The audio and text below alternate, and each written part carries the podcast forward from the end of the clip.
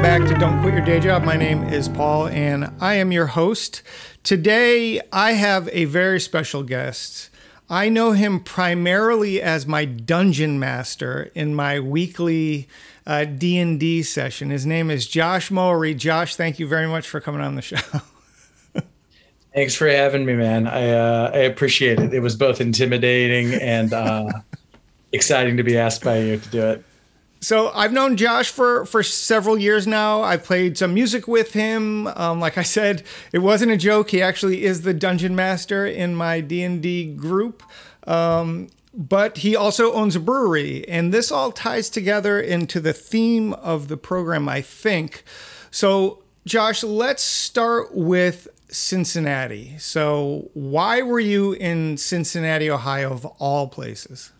Yeah. Um, well, you know, like many people uh, that have experiences in Ohio, it was because I was born into there, and as a child, could not just leave my parents at any given moment. Um, but I mean, all joking aside, uh, I do I do love Ohio and miss many things about it. But um, Cincinnati specifically was due to uh, where I went to college. Uh, I'm from North Central Ohio, much closer to like Cleveland. Um, a lot of my formative like music experiences going to see bands play and everything. Pretty much Cleveland was the city I always went to. It had a lot more fun. Um, places to see punk rock shows than Columbus. Columbus had a couple good ones, but Cleveland was much more fun a city for that. And then my older brother wound up getting his first job and going to college in Cleveland. So that was when I was like sort of in that in between where you're old enough to go out into a city with your sibling and you're not quite young enough that your parents are feeling great about it. That would be Cleveland uh, for me. But uh, I wound up going to a small, uh, a school in a small town. The school's not small. Uh, Miami University of Ohio uh, is in Oxford, Ohio, which is like in the taffy pole between Dayton and Cincinnati. But huge population of Cincinnati people who wind up going to that university. So okay. um, that's how I wound up being pulled into Cincinnati uh, during and after the fact, music wise. So, so m- people in the Pittsburgh area know Miami of Ohio, of course, because that's where Ben Roethlisberger is famously from. So that's yes, that's the I, uh, I entered as he was leaving. Um, funny enough, the guitarist in my band uh, was in the same freshman hallway as him. So, okay. um, yeah, yeah, he had he had a few stories. Our drummer uh, from the band also had a few stories that weren't quite so flattering, involving um, Ben Roethlisberger hitting on his girlfriend. Yes, so. Ben's early reputation certainly was not a good one. Um, yeah, with all of the tact you'd expect Ben Roethlisberger to have when hitting on him. Um, so. So but, yeah, so so you were in college and you were playing in bands, and if if I'm correct, you majored or minored in music at this time. Yes, I uh, I had a minor in music performance. One second. Um, and uh, that was mo- that was uh, for upright bass actually. Okay. Um, I was uh, I mean, the long story short is that I started, I taught myself piano when I was really young, um, learned to read music. That was hugely helpful. Um, started, you know, as a little fourth grader playing violin, but then broke my arm in eighth grade, no, seventh grade. And the only thing I could play with a cast was a bass, uh, upright bass. So, um, you know, and that's not a um, instrument that any child of any kind is lining up to learn uh, at the age of seventh grade. So I was the only bassist and uh, wound up really loving it. Um, loving the place for the bass in orchestra, then the place for the bass in like jazz band, uh, and then eventually, uh, you know, uh, I was a kid that listened to classic rock all the time from my parents growing up, and then got into punk rock in middle school, and so you know, going to a bass guitar was like the next uh, step, obviously, and then just figured out that I could both get more gigs and uh, interest girls more if I was at it, uh, played guitar as well. So it just became like a whole thing. But my the thing that I played in university for uh, like keeping my scholarship and like uh, sort of sort of keeping me most disciplined was the upright bass. And the upright bass is a large instrument, and you're a big guy, so th- so that makes some kind of sense to me. It's hard to imagine a little dude playing upright bass. It was convenient, but um, we were uh, we were outnumbered by one one more than half percent were uh, female in the upright bass oh, section okay. at my university. Um, and I was also, it was a really t- intimidating experience for me. I taught myself all of the instruments that I played in high school. Um, and I just really, really loved the bass. So I, I was uh, like literally the last person in line in basses at Miami. I wasn't that good, but um, everybody else had been somebody who had like went and took private lessons and stuff like right, that to get right.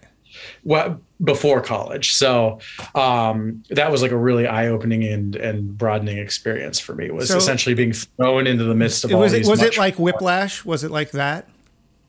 no, there was uh, there was no cymbal hurled at my head at any given point. Um, my orchestra conductor was an Italian gentleman, so it was more like uh, Roberto Benigni uh, directing the orchestra than um, what's his name? He played Schillinger in uh, Oz. Um, but uh, uh, it was it was great. I mean, I had uh, being a music performance major, I had to or minor, I had to be in three at least three musical classes. So it wouldn't cut it just to be an orchestra and okay. jazz band. So I wind up joining the men's glee club at Miami. And that's essentially like a 120 uh, person male choral group. Um, and I had never formally sang either. So again, just sort of getting thrown in the deep end. It was a lot of fun, made me a much better singer. Um, and in jazz band, I mean, because Miami was a large enough school with a large enough music performance performing arts program um, I got to play uh, bass with Dave Brubeck. He came to Miami oh, wow, University. Cool. Yeah. yeah. yeah, I mean, I got to. I remember playing Take Five with Dave Brubeck in like the practice room. oh my god, that's intimidating. Uh, yeah, I mean, after that practice session, I was like, I've peaked. I will never have a more amazing experience, musically speaking, than getting to play with. I mean, the guy was 90 something at the time. He looked like a, a gust of wind would blow him away, but it was amazing watching him play. Uh, he was just as lively on the piano as he, he was in his recordings. So um, it was very, very cool. It definitely brought me to a place where I could do something that I would never uh, ever was otherwise been able to do. So you're doing all of this formal study in music in college, and you're also playing in cover bands out in the Knife Fight, and I, I know you were doing quite a lot of that. Um, was yeah, there I, was there any thought at this time to that you were going to try to do something in music? I mean, Ohio it certainly isn't the hotbed of where you know big a big, giant music scene. Uh, no disrespect to my friends in in Ohio, but you know you have to go to Nashville, you have to go to LA or whatever. So was there any thought maybe I could do something more with this? Yeah, I mean, I think that I started out, um, you know, wondering the first year or two at Miami, being like, am I going to be in a place where, because that was sort of what the the minor was. Was I thought I wanted to go to law school, had pretty good idea that that was never going to be something passionate for me. Um, other than I'm, I'm, I'm a history buff, I'm a, a, a, law buff, but it's not it's not the same as like playing music or like cooking or two things I love to do creatively. And I wondered, okay, am I going to be in a place midway through college where I feel like I'll be able to be like the last chair on like the Dayton Philharmonic if I wound up in Dayton or whatever? Um, but never really thought. Uh, after a couple years, I was like, you know, I'm probably just not good enough. Um, I I'm good enough to play in sort of any like amateur group, but professionally, um, I I didn't necessarily see myself as having the discipline or, or even necessarily the talent to do something like an orchestra. But what did land in my lap, which I discovered sort of became this thing where I was like, oh, maybe, maybe this would be an option, um, was when I did start playing with some cover groups. Um, I never thought of myself um, talented enough to make uh, original music. Um, every time I tried to write something, I felt like it was either painfully derivative, immediately, obviously so, to something, or just was not good. Um, but what I found out I really loved doing was playing out in the bars. Um, when I was a sophomore, I had a really good friend whose group of friends were in a band who had spent two or three years becoming like the if this if this is impressive sounding the hottest cover band in uh, Oxford, Ohio. Uh, but That's I mean, they had copy right there. That's good copy. I know, right? Um, and this was a time. This was 2004 through 2008. This was a time when like there was a lot of 80s nostalgia, and so they played a whole book of great 80s covers. They mm-hmm. also played everything from like Killing in the Name of to the Gin Blossoms. They had no problem playing the two next to each other.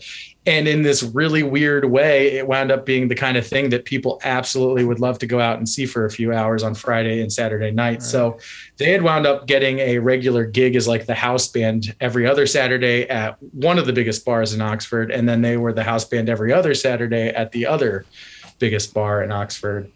And um, they had never had a bass player. They had been playing with a drummer, two guitars, and a keyboardist who was the lead singer oh with God. no bass player for two years. Uh, and they were like, you know, this works with drunk college kids, but we would just really like to feel like we have more texture. So we're going to look for a bassist. And, and my buddy said, Hey, I got this guy. He's a friend of mine. And so, uh, you know, they contacted me and were like, "Hey, do you want to? Would you be interested?" And I said, "Absolutely." Um, you know, let me know what it. Let me let me know how you want to audition or whatever. And the week of a gig, they just sent me uh, 200 songs, a list of 200 songs. Where we're like, "This is all the stuff we play. We'll see you on Saturday at the gig." and I just went into my room, popped in earbuds and like literally just learned every bass part I could. Um, uh, as much as I could for for five days straight, which wound up being, and I took my best guess as to what is the most likely thing they were going to play at the 200. And so uh, Saturday night, I show up for the gig. Uh, I find out that essentially they booked two other guys, and I'm they're just going to play three gigs in a row with three different guys and decide oh, okay. who they want to go. Okay, that's a that's uh, actually a good way to do it. Just again, like you were talking about, throwing people into the deep end and seeing how they do. Yeah, yeah baptism through fire. And if you're the kind of you know what I came to learn with them was they're they're a band that you know they get kind of drunk in their shows, they have a raucous time, they work off the energy of the crowd, and so it, it did make sense to me afterward. Um, but I remember the first song they wanted to play on the first set to to open up the gig was uh, "Have you?" Uh, let's see yeah, have you ever seen the rain by Creedence Clearwater Revival? Okay. And immediately in my head, I, oh, this is great because they've never played with a bass player. They've never let in with the bass line. So, uh, you know, I could see in their eyes as soon as I let in, I was like, yeah, these guys are just realizing they should have had a bass player for a very long time. but um, luckily, I had, I really had like completely ignored all of my other responsibilities for a week. So um, they wound up at the end of the gig. They were like, "We're not even going to talk to the other two guys. You're in." So um, I wound up running with them. But um, I, I, and I sort of parlayed that into um, the band's called the, the band was called the Rum Runners, and they were just known around Oxford because again, it's like a it's a town of three thousand when school's not in, and a town of twenty five thousand when it is in. Um, and so these college bars, they just they knew the name, so I used that to be like, hey, I'd love to get some Thursday happy hour gigs, and sort of worked it into when I would be playing cool. a couple solo nights and a couple band nights uh, every week. Um, and I loved it because I'm just, uh, I mean, you know me well enough to, I'm, I'm a little, I'm very awkward with people. I'm a little bit of a misanthrope. Uh, and so I really didn't want to go out and be in a really too loud bar uh, with my friends, not hearing what they were saying every Friday and Saturday night. So I loved playing music every Friday and Saturday night. I had no need to, like, my favorite thing going out with my friends was like Sunday evening playing darts and having two drinks and then going back to my place. So. Right. So you do that for for some years, but at some point you end up as um, like working in law. I, I don't. You can tell us exactly what you were doing in Chicago. So how did you get from playing in in dive bars and having a lot of fun and making money to being in Chicago doing something completely different? Um, so that was, and that had a lot to do with because I, I got through um, undergrad. I at that point had become a regular gig musician. Um, and I also found I was very surprised. I found myself completely in love with just uh, being like a, a guy who played other people's music. Um, I had no problem playing covers. Um, a couple times I played in the studio for somebody writing like a, a solo album and was just like the studio bassist. Um, and it, I just loved the hell out of it. I, I, had no problem being that kind of musician at all. And so near the end of my undergrad, I was planning on either uh, looking at the cruise lines or like Disney World oh, or man. Las Vegas. Yeah. Just be, wow. uh, you know, just to be a gig musician and, and one of those sort of realms where you can make it a steady, regular thing. Um, and then I met my wife. Um, I started dating her uh, right before senior year and just recognized three quarters of the way through the senior year they're like this person is the most stabilizing wonderful thing to ever happen to me um, and if i go off on a cruise ship like i am going to duff this if this is not going to be something that survives i don't think um, and so uh, when we graduated we both wound up getting going to one year grad school down at university of cincinnati um, both of us went to paralegal certification courses. Essentially, it's like the first year of law school if it's right. an accredited paralegal program.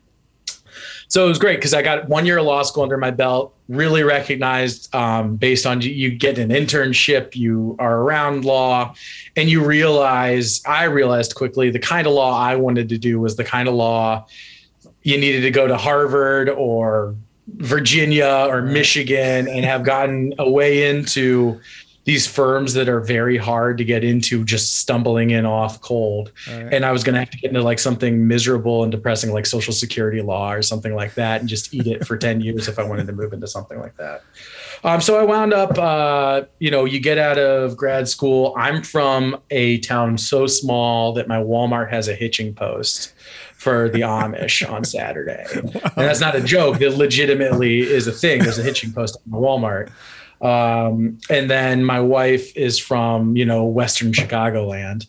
And uh, that was an easy decision for two right. people with paralegal certification right. looking right. to enjoy their 20s. Right. Um, so, so I went yeah. Sky at a So now I want to jump. All right. So now you've you're you've you've basically gone full day job route, right? So you've done the music stuff, you've had some some fun and some good times. You thought about making it a career somehow, but now you're a full day job. And now if we jump to when when you and I met, now you're the owner of a brewery. And this will tie back to music here in the next few minutes, but you've always struck me as the kind of guy that oh this seems cool i'm going to try this and so then you try it and see what what happens um, but you know i've talked to my friend pete who started a music store in the middle of a pandemic i talked to jimmy in episode 100 he decides oh, i'm just going to start screen printing out of the blue you know so that kind of stuff so I personally have never had the courage to do that. I, I am very happy with my day job. It allows me to do all the stuff that I do, but just starting something out of the blue seems so daunting that I can't even imagine it. So you did the thing that every bearded Midwesterner wants to do, which is start a brewery. So what the hell, Josh? Um, yeah, I mean, so that was, uh, you know, this is a, at risk of sounding like I have lots of uh, different yet boring periods of my life. Um, I, I, when I was in high school, you know, I was a punk rock kid who had a construction work job on the summer and winter, and that was because I wanted to be able to make as much money as possible in short bursts of breaks, yeah. and not have to have like a pizza delivery gig during the year. Um, and so you, you, made more money, but you were doing 6 a.m. I literally was di- uh, digging ditches, kind of thing. Right. Um, uh, painting a helipad in the summer, like with the sun beating down on me, kind of thing on construction work. I loved working with my hands though. Uh, and then I all my life loved cooking, and I'm kind of a science geek. Um, and so, uh, you know, you get into your mid 20s, you're working a day job in an office. It's not enjoyable. Like my weekends were where I did something fun, creative, different, weird, and became a home brewer and it just so happened that my wife had two brewers in the family. And it was sort of one of those things that i was a hobbyist on saturdays heating strike water in my garage at 5 a.m like an insane person uh, on the saturday. But then i'd like see her uncle at a family function and be like so wait wait wait wait. They like pay you Monday through Friday to do this thing. Um, and you know, it's a lot like being a cook in a 5,000 square foot kitchen. Um, you do lots of weird interesting things, but at the same time, you have to be able to take apart a pump and rebuild the insides of it, um, change out gaskets, understand like pressures and heat transfer, and it's all kinds of weird, wild shit that's in a also t- mostly blue collar job. I mean, you're really a glorified janitor who has to also then understand like you know the thermodynamics of stuff that you do in the brewery. So it's a very interesting weird job and that really spoke to me. So but there's the two halves of starting this business right? So uh, my my impression of a brewery is it's maybe not as risky as starting a restaurant, which you know nearly all of them fail, but there's still a huge amount of risk involved because of the expense. There's just an enormous amount of expense to to start it up. So there's like the brewing part of it, the blue collar stuff that you're talking about, but there's also running a business right? How to not yeah. run a business into the ground. There's both of those things. So, how do you just decide you're going to do it? You just make an insane decision. Um, I yeah, I mean, it took me because also I'm not I like I I'm not from a family that had like a great aunt who was crazy or or or uh, just out of it enough that I could talk her into giving me 400 grand or whatever. Um, so I really it took. I mean, I partnered with someone who had a ton of experience and pedigree so that I could help peddle that excuse me, and took five years um, to find the money. And so I just had to track people down who were interested. Um, my whole plan was to cobble together a bunch of people with a little bit of money each so that there was not some sort of hugely pressured big fish investor who was like, hey, gave you two hundred thousand dollars, really wondering where that money's coming uh, mm-hmm. when that's coming back. Sort of everybody, as an average, was ten to twenty thousand um, dollars. But uh, because I have a legal background, structured it so that essentially myself and my partner had complete and utter day-to-day decision making no one had any ability to to weigh in. I heard heard insane stories about breweries that hadn't structured well with like the managing partners who were brewers and then like the silent partners who were money. And they all want to weigh in on like taproom glassware and it'll take literally 14 days of emails because somebody who put some money in. Is like no no i have an opinion on the pilsner glasses. So um, you know it took me five years and a long time just to sort of get it all to where it would be the right nothing's ever safe when it comes to opening up a business that requires huge pieces of equipment. But um, you know it was something that everybody felt more secure about. And also i knew that i'd i'd have creative control of the thing. Right. uh, and that was really just because i have a little bit of a streak of wanting to do what I want to do and not being told what to do, but I don't mind it. Um, it's it's really just that like uh, when you're talking about something like brewing, you only get to make 20, 25 beers a year, and you can you quickly run out of like making all the things you want to make if you can only make two of the 25 because you're part of a bigger thing right. um, so it, it, was just a wanting to try and make something of my own um, you know i never wanted to grow something to sell off for a big bundle of money um, for me it just seemed like something that i could maybe be successful enough that if my kid wants to go to mit she can go to mit right. Um, and pay for it and then i can just get through to you know, hopefully she goes to MIT, works for NASA, and I can just live off of her once I, I have to. that's a that's a good plan. So yeah. now now tying this back to music, um, you, you open Miskatonic Brewing Company. It happened to be in the town where I lived at the time, and I started going, and then I got to know the people that work there, and I got to know you, and then come to find out, you know, a lot of us are musicians and we want to do stuff, and so that's that got the ball rolling to let's do some shows together. Let's have shows in the barrel room. Let's have shows in in the uh, uh, what's the what's the part where people drink? What's that part called? Of the, the tap room? Yeah, the tap room. um, so we got to be friendly, right? And we've done shows together, and now it's sort of like, hey, Paul, I want to do um, a show of grunge. Here's 50 songs. Can you can you pull together a band and learn those and I'm going to sing them. And so that sort of relationship has been fun because now you've been able to tie it back to stuff that you've wanted to do without maybe having to rely on that for for other things. But before I have you weigh in on that, um, you forced me to listen to Roger Clyne, Um, and then finally, I it, it, I got it right, and now um, I'm I, I would say I'm a Roger Clyne fan. But we went to see him in Chicago, and that you kept buying us. Uh, tequila, and that was the drunkest I've ever seen anyone in my life. Uh, still standing and enjoying music, somehow coherent, but just clearly drunk, and that's that's you. That's what I remember most about that night, more than anything else yeah. Um, so that is, it's, it, you know, it's interesting that you, yeah, when you asked me about talking to you for this podcast, um, the only angle I saw in my mind of like what I can bring of any interesting or different angle is um, I feel like as someone musically, when I did undertake the brewery, um, I had to take, I had to, and I knew it up front, but to to bear it out for five to seven years is a whole different thing than just knowing it up front. I knew that I was going to be taking a bunch of other things that I enjoyed doing in life and putting them in a box and like putting it up on a shelf. Right, um, right. I knew that it was going to be 60 hour, 70 hour weeks the first couple years. Um, I knew that I was going to be running a, a, a a business that both requires like 6 a.m. brew days and also a tap room that's running every night, every weekend, and then beer festivals every Saturday during right. the summer. Right.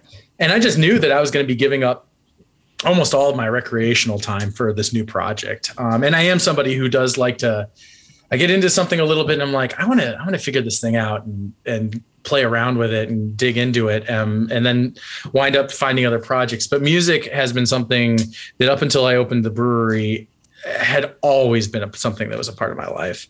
And it woefully went to the side in terms of me playing music um, for a long time once I started the brewery. But even, if I and, can interject there, but even so, I agree that that's all the case when when we first met. But you were always very supportive of like the scene. You know, when I said I want to bring in some people to play, you were like, "Yeah, great, do you know do what you want." You didn't even give me like a hard set of rules. You were just like, ha- "Make music happen," and it was it was really really cool to have that sort of like genuine support for artists in the area.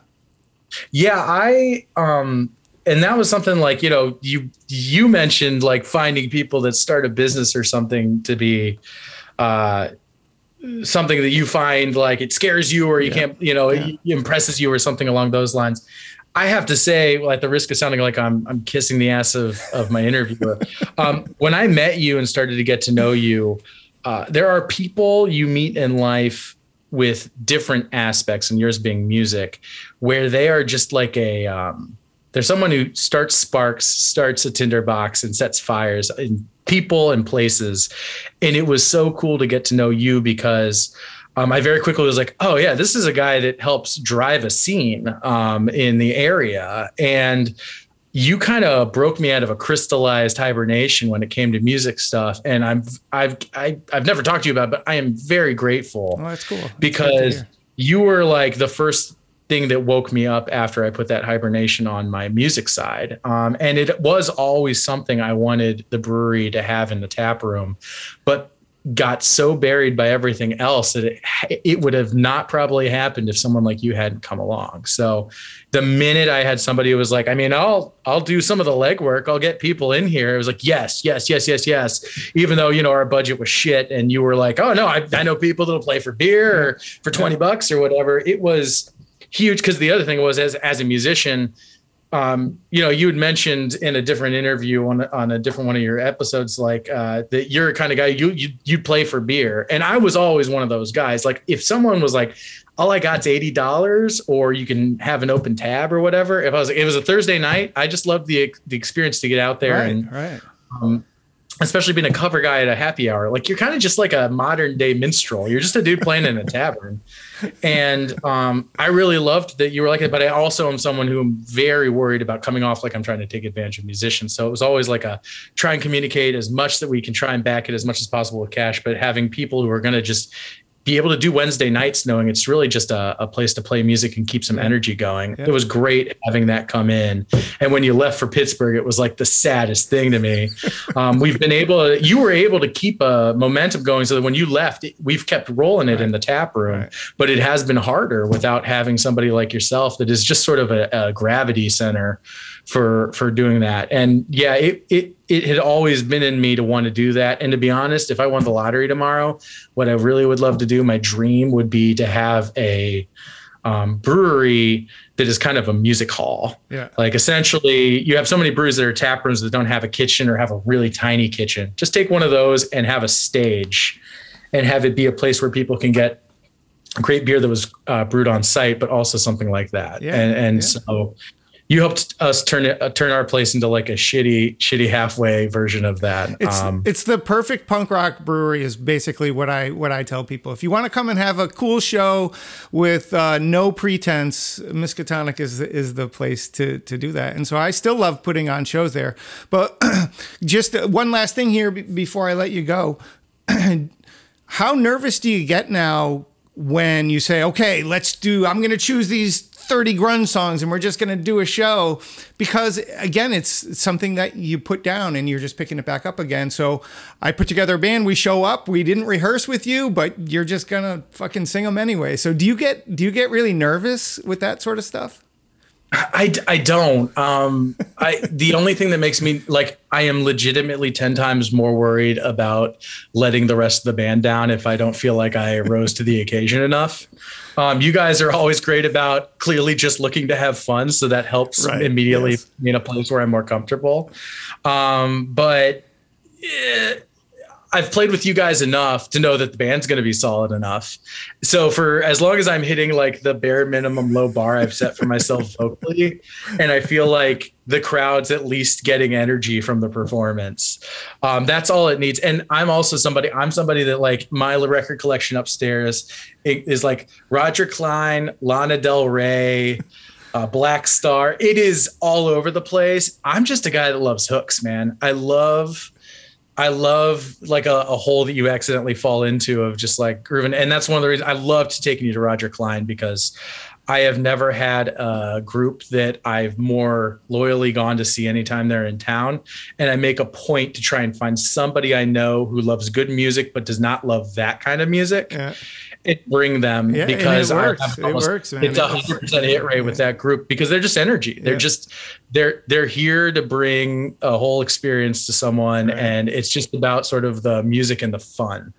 Um, and yes, it does involve drinking. I used to two years of my time as a, a gigging musician in Cincinnati. I was a uh, tennis court maintenance guy for a clay court tennis club in Cincinnati, and we would play until two in the morning go drink more. And at 4:30 a.m., I was out on the courts, uh, grooming clay courts until uh, noon, and that was the end of my day. That's uh, awful. And so I spent year I spent years honing an ability to have my body poisoned to an extent I should, and, and still function, right? Yeah, and, and still, still, function. function. Yeah. yeah. So I and we would, you know, we always just stayed one step behind the crowd in drinking uh, when we were in college. Um, and unfortunately, that crowd would go pretty hard. So we would still find ourselves in a place where um, it's gin blossoms, man. If you can play, you can play gin blossoms completely blasted. So, uh, you know, I don't do that anymore. But uh, yeah, when Clyne comes out, that's probably yeah. when I get my in my my element the most. Last last thing here, very last question. If you have to choose, you can go. Someone's going to pay you to to go on a cruise, and you'll make enough cruising around playing music for six months that you don't have to work the other six months, or you can do your brewery thing that you're doing now, or you can be a professional DM. Which and DM means dungeon master for those who who don't uh, do nerd stuff. So of those three things, Josh, you got to choose one of those. What are you doing? Is the brewery still here when I get back off the boat? No, it's you. You can't. You can't have both. It's it's one or the it's other. Gone. Yeah, it's, it's all gone. All right. So you need to ask me this question once my kids are on their own independently. okay. Uh, yeah, well, that's true. That makes a big difference about yeah, what you're yeah, going to do. Yeah. yeah. Yeah, get my get my kids on their feet. I think even my wife would forgive me if we if I was like, we're going on a boat for six months. I really, really want to play the bar on the bottom of a boat for six months. So amazing, but, amazing. Yes, ab- absolutely. Yes. I, if someone offered me exactly what I needed to close up the brewery to buy it, and then I get to go on a boat for six months after my kids are 25, count me in. All right. Well, I want to thank everyone who's listening. Please continue to do so. Please tell your friends and your mom and dad about the podcast. Please continue to support us. Give us like, subscribe, and rate us on Apple Podcasts. It is all very much appreciated. Thanks to Josh Mowry for spending some time uh, with us and telling us these stories. It didn't seem like it was part of the thing, but I, you know, I knowing your experience, I felt like it was a good fit to hear about this weird, very weird journey that you've been on.